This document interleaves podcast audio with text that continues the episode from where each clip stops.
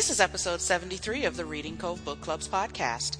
We're always looking for great new members, so if you're a book lover who may be interested in joining an online book club, please visit our website at the reading cove dot com to learn more about the group. For December two thousand sixteen, we're discussing The Sound of Glass by Karen White. So hi, I'm Millennia in Florida. And I'm Roberta in Georgia. And Roberta and I are here to discuss our one hundred ninety-third Cove pick, chosen by Roberta herself, The Sound of Glass by Karen White. And I know you're a huge fan of Karen White, so why don't you I, let us know how you liked it? I say, well, I know we'll probably have to agree or disagree, because I know you didn't like it near as well as I did. Mm-hmm. But um, I like all of her books.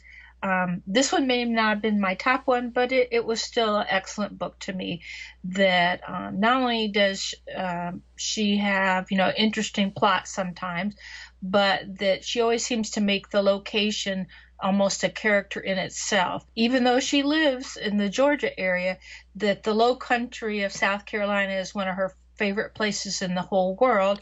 Right. And after spending many uh, vacations in the Myrtle Beach area, which isn't right by the places she described, but, you know, not far from it, that I can see her, her love of the place. And I've even been to uh, signings of hers where she talks about the pluff mud, which she mentions in this book. And it seems like a weird thing to enjoy the smell of, but there is something different about it. You know, it's sort of part of the uh, the low country of South Carolina. It's not just the beaches and the salt air, but the, the marshes and the different places that go along with that area. So I always feel like she brings the settings into the um, book too, and it makes them an important part of them, not just the characters. So yeah, I, I enjoyed the setting. Yeah, so I, I really like that part. I said, I know that we've talked before about when it comes to romances, sometimes they're like formulas, but as you've said before in our other podcasts,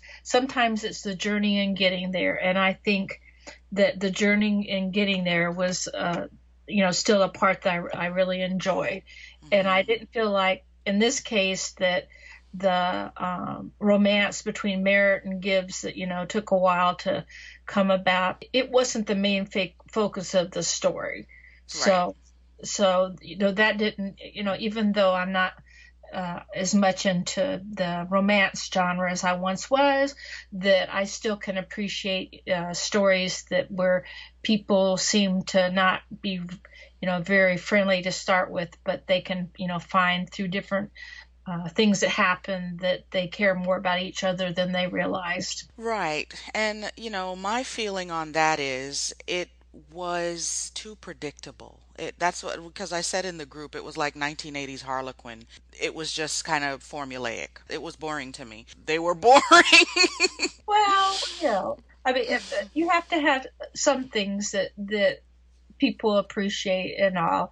And as I said, I didn't feel that was the, the main focus. Of no, it wasn't. It wasn't the main focus. So yeah, to you, it may have distracted you some, but it, it really didn't bother me too much because um, I could sort of see where she was standoffish really from everybody to st- start with. Mm-hmm. You know, she she kind of was putting, you know, her hands up and like, back away, back away, even from the get-go. And you realize more and more why she was like that. Because she's a New Englander. That's the other thing. It was just so stereotypical with the whole New Englander versus Southerner type thing. Well, like, but you know, she, she'd been through a lot of things too, you know, but, well, and she did have a different cultural at, outlook on things. She really being, uh, living in, you know, New England all her life. And then all of a sudden coming to South Carolina, she was truly one of the fish out of water. Well, uh, yeah, that's a given, but not everybody from New England beha- was going to react to things the way she did. And the story just kind of framed her in that way. Like every, she was that way because she's from New England. Well, it was like, really?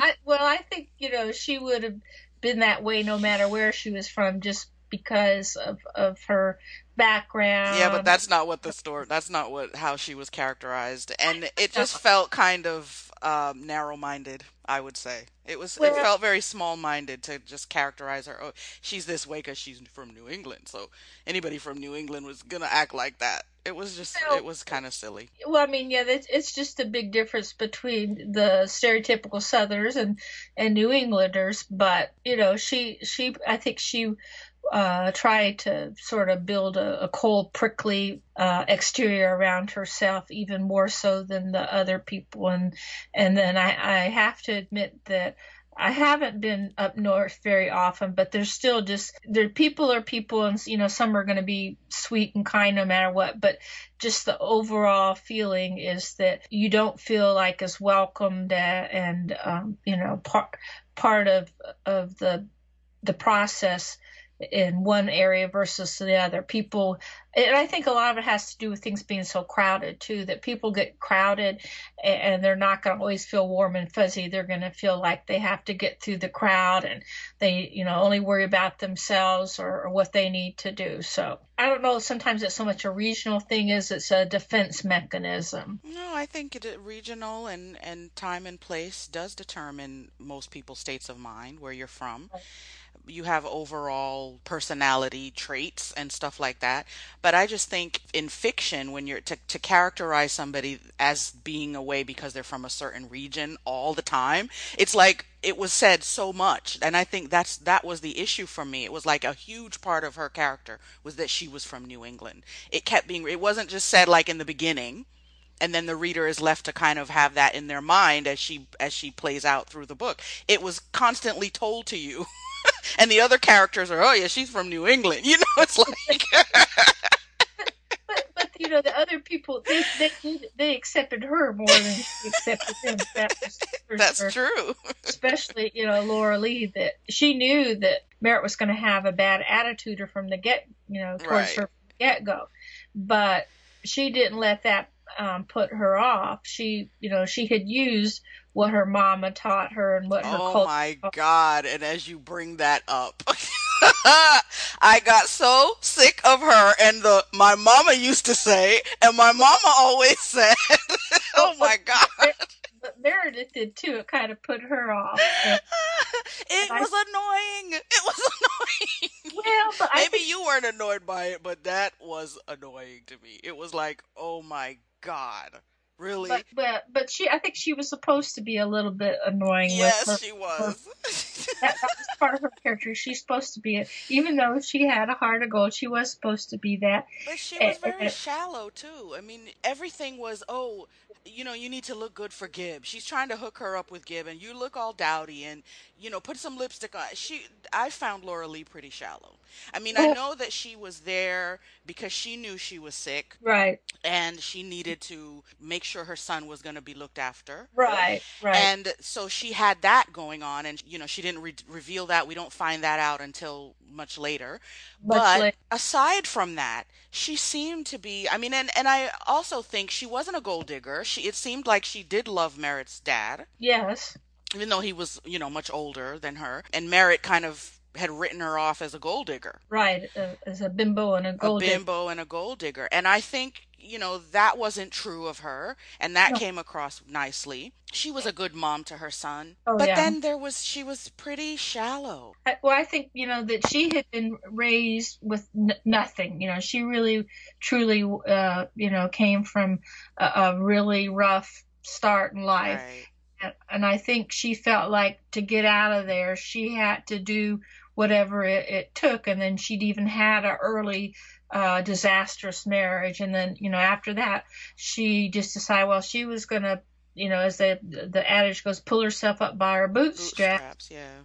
She went to, you know, um, flight attendant school thinking, well, you know, that's a pr- you have to look, you know, good for that. And it's a pretty glamorous job. So I think most of her, um, way of looking at things what was it seemed so shallow because she was trying to make herself look extra pretty and extra attractive and so she could do well in this job mm-hmm. and then maybe she could find a, a decent husband, which she did, but I don't know that she necessarily went into that to find a husband, but she just feared she'd be good at that because she was pretty and you know she she was you know had the Southern charm going on and right. and and to be a good uh, flight attendant, you you have to um, have a, a really engaging type personality and be able to deal with a lot of different people in a um, you know polite way. She did have excellent manners. She had le- learned those well. She was a good person. Um, she was just kind of shallow to me, and I that that part of her I didn't love because I didn't really see much evolution. She was offering merit this. My mama always said experiences and soap opera reasoning. You know, she's right. saying soap operas kind of teach you the basics about life. Well, I, I, I don't know. I, I haven't watched soap operas really. My mom was a big fan, but. But she did have a point when she was saying, well, you know, the thing they, a lot of times they they have different characters and they either keep doing the same thing over and over again, mm-hmm. don't learn from history. And there's a lot of people like that too, or that, you know, you stick your head in the sand and, and you want to think everything's fine when it's really not. So, you know. She made like, a good argument, Roberta. She yeah. made a good argument for it, and I could see the reasoning. But I don't think watching soap operas is going to teach you those lessons, because well, you're just watching people continuing to make those same mistakes. And they don't ever really show you, you know what I mean? They don't ever really show you that, you know, progression, because otherwise it would, I guess they wouldn't really have storylines to keep no, they would, they treading gotta, over and over. There's got to be too much hot drama going on. But at this, you know, I, I can see, I, I met a lady a good number of years ago from Central America, and she said she learned English from soap operas. Oh, so. Yeah. A lot of people learn from watching T V and re- listening to the radio and stuff. Yeah.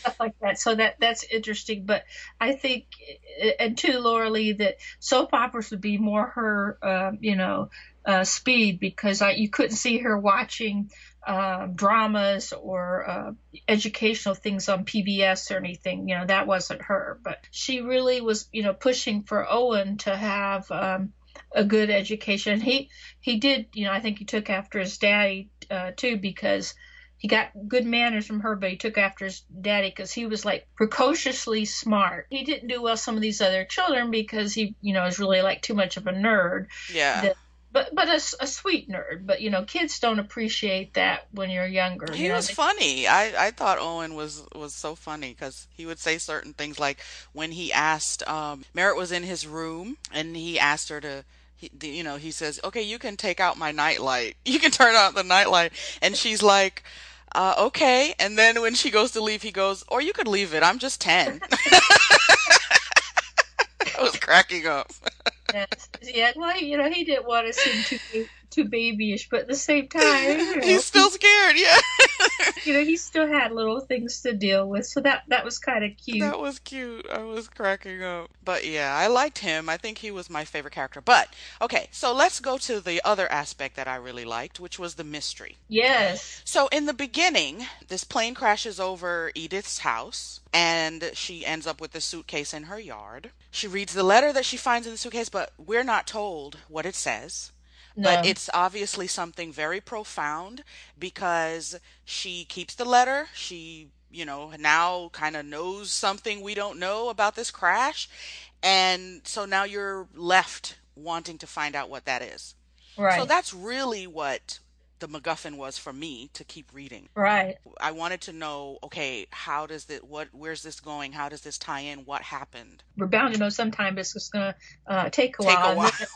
And, then, and then it was really neat with all those little um, things she made that, you know, yeah, not, because she was working with the police department. Yeah. So, I mean, I, that she really got into that, and you could probably see why later on, you could see why, but she was just so talented. You think it was a shame, you know, but it was a long time ago when you think about it, that, that she couldn't use her talents in a, in a different way, because exactly. she, she could figure all these things out. At the same time, she was so artistic that she could make these little miniature things to scale. That was just, I, my mind was just blown, that think, wow, to be able to do something like that, that's really remarkable. Right. And it is interesting. Uh, one of the things the book said that I thought was kind of used as an excuse, but I, I see the reasoning with Edith, where it said that battered women tend to start reasoning in a very dysfunctional way just to cope, just to be able to live in life.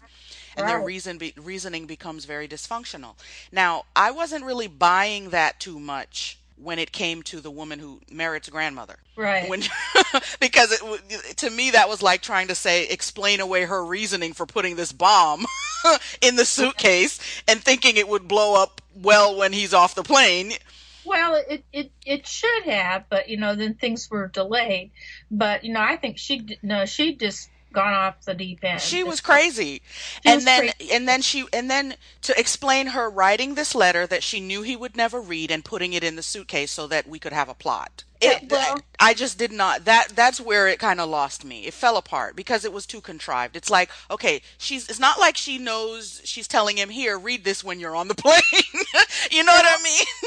I know, I know, but I I think maybe it, even if she didn't think he would see it, from my point of view, I thought it was cathartic to her, even though she'd lost it. Yeah, but, it was cathartic, but put it, putting it in his suitcase? Well, I mean, I guess she thought it was going to be blown to bits anyway, and, you know, once he was in the car. But I, I, I don't know that she expected anyone to see it. Unfortunately, you know, later on, Edith did. But I think it was just a way of her to finally vent all these horrible things that had happened to her, more than than anybody finding it. It was just her final, you know, swan song. No, I, I totally understand that. And I, I, I get that she would write the letter, right. But the putting it in the suitcase I know. and sending I... it off with him when she knew, because I believe it said explicitly that she knew he would never read it. Right. So it's that's where I was just like, okay, just because she's a battered woman, she's reasoning dysfunctionally. So that's why Edith gets the letter and we have this whole plot. You have you have to have a little bit of twists and stuff to make things work, you know. Yeah, but from again, this is the point I'm always making, and why it's like I'm looking for silk and everything. Right. Every you know, most of what's around is polyester and cotton. I'm looking for silk and cashmere, and that's just not right. as common. And this is why, to me, this is cotton, because it's like the quality is not there when your twists are so coincidence dependent, like this plot is, and contrived. It's not that plausible. So yeah, I, I think she's just trying to hook all these people. Yeah, and then the other thing that these these battered women. Yeah, now. The battered women theme. Here you have the coincidence of Cal finding the suitcase, digging it up, confronting his grandmother. Now, Roberta, please tell me, explain to me why. Please explain to me why he got so furious, slapped this woman down, and hauls ass off to Maine to go find the woman who planted the bomb. Did somebody in the plane, w- w- did he know somebody in this plane?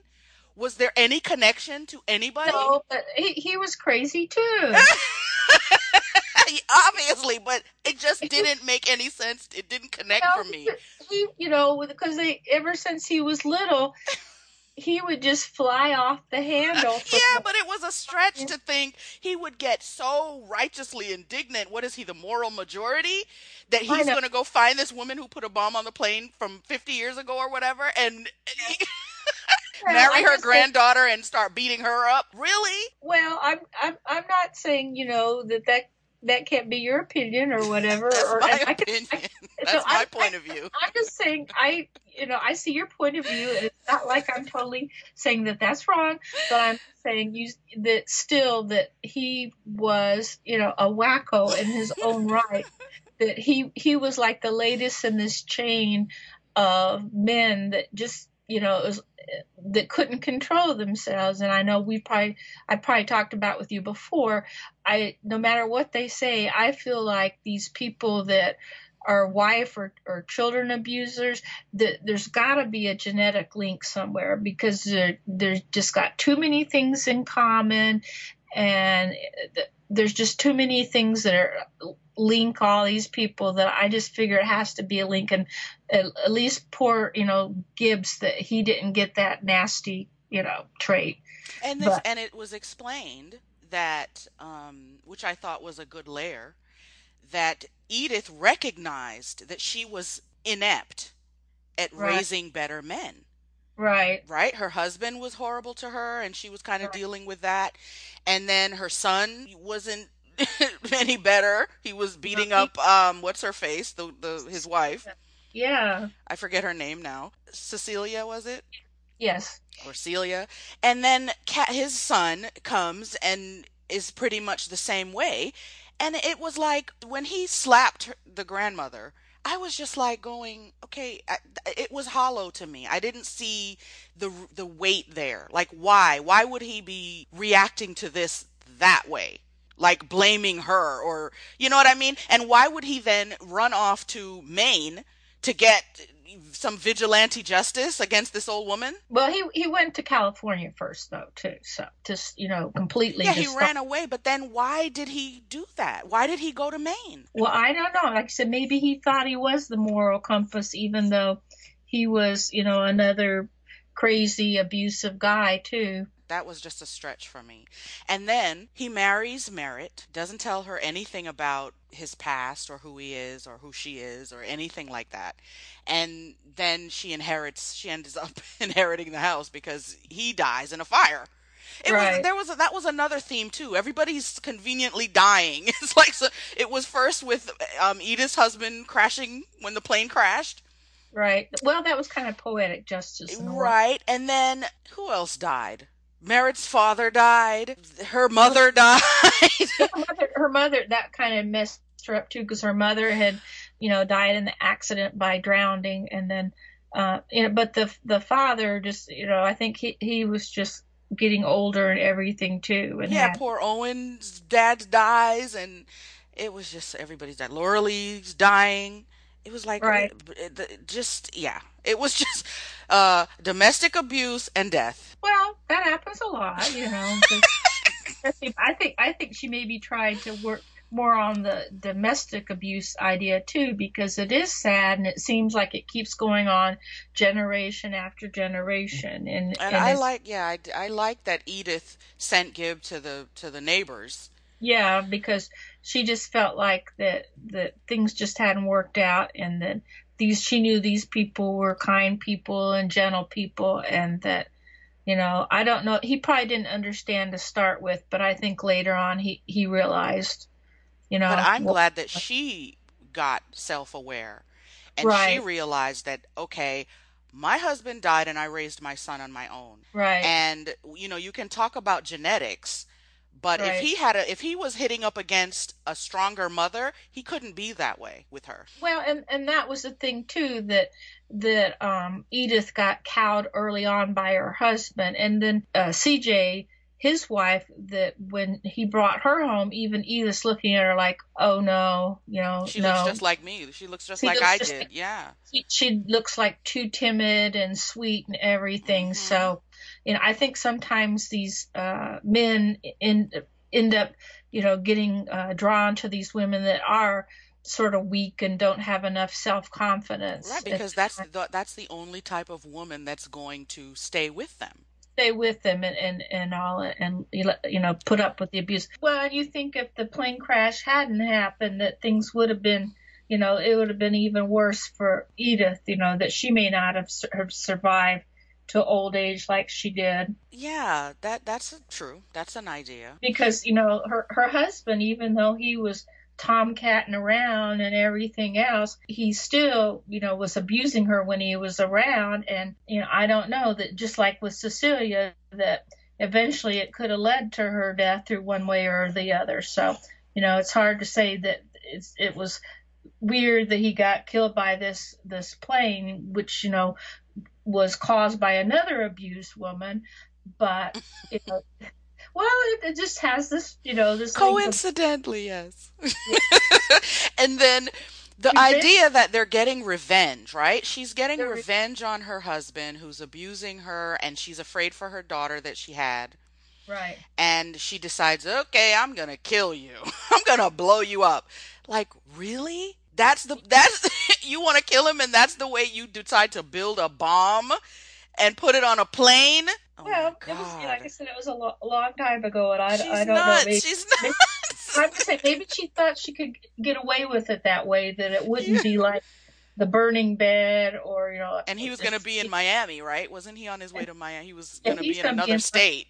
Yeah, he's going to be in another state, mm-hmm. so it's like probably no one would have known if the suitcase had landed there, if the suitcase had gotten, you know, blown over in the ocean too. So I, I know you didn't like it as much as I did, but you know, you have to agree it had its moments. And uh, um, yeah, like no, said, it wasn't the worst. It wasn't the worst, and I, I did enjoy the opening. You know, the, right. the the first part of the book I enjoyed, and I liked how she was setting up the mystery. Right. I mean, because yeah, it's it's very visual because you could picture that, and and you could even picture the um the the settings when they were going out in the marshes and yeah. the different things. So, you know, that really brought certain things to life for me because I, I like books where I can, you know, visualize it because the author gives such good descriptions of the setting right. and the, you know, that you can just uh, imagine it. You can feel like you're right there. And, and a lot, like you said, a lot of times they can show you, they don't have to tell you everything, but they can show you this and you think, wow, mm-hmm. you know, this is pretty cool. Yeah, that, that part was, was good. South Carolina is always a, a lovely setting. It is. I'm glad that I chose it because mm-hmm. I'm embarrassed that I hadn't gotten around to reading it because I had it from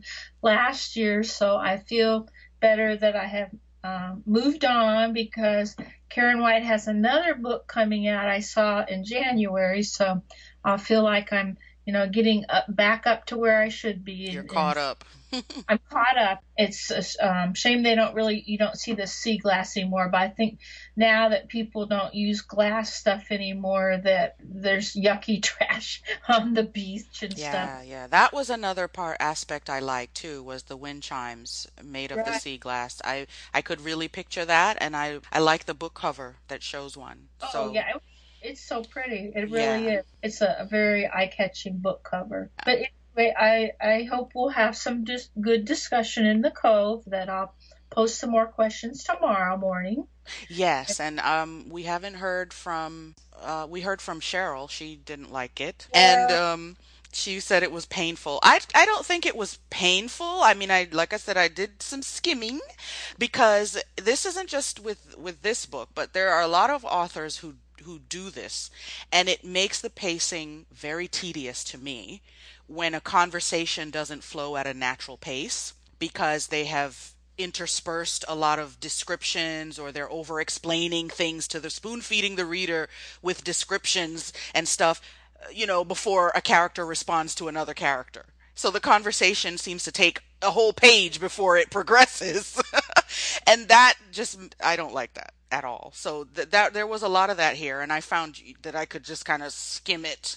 And you didn't really miss anything because usually well, it's explaining something that you can pick up from the conversation that really didn't need to be said. So that that was my thing. But so it wasn't painful. I, I'm glad you picked it too, because I think this is the second book I've read by her. I had only read one before. So now I've read two. So I have a good idea of, you know, what how her writing is. Well, I say, yeah, as we said before, we need to expose ourselves to a, a wide variety of, of different things that we would never pick up otherwise. So yeah, that's the whole point. All right, so that is our discussion of The Sound of Glass by Karen White.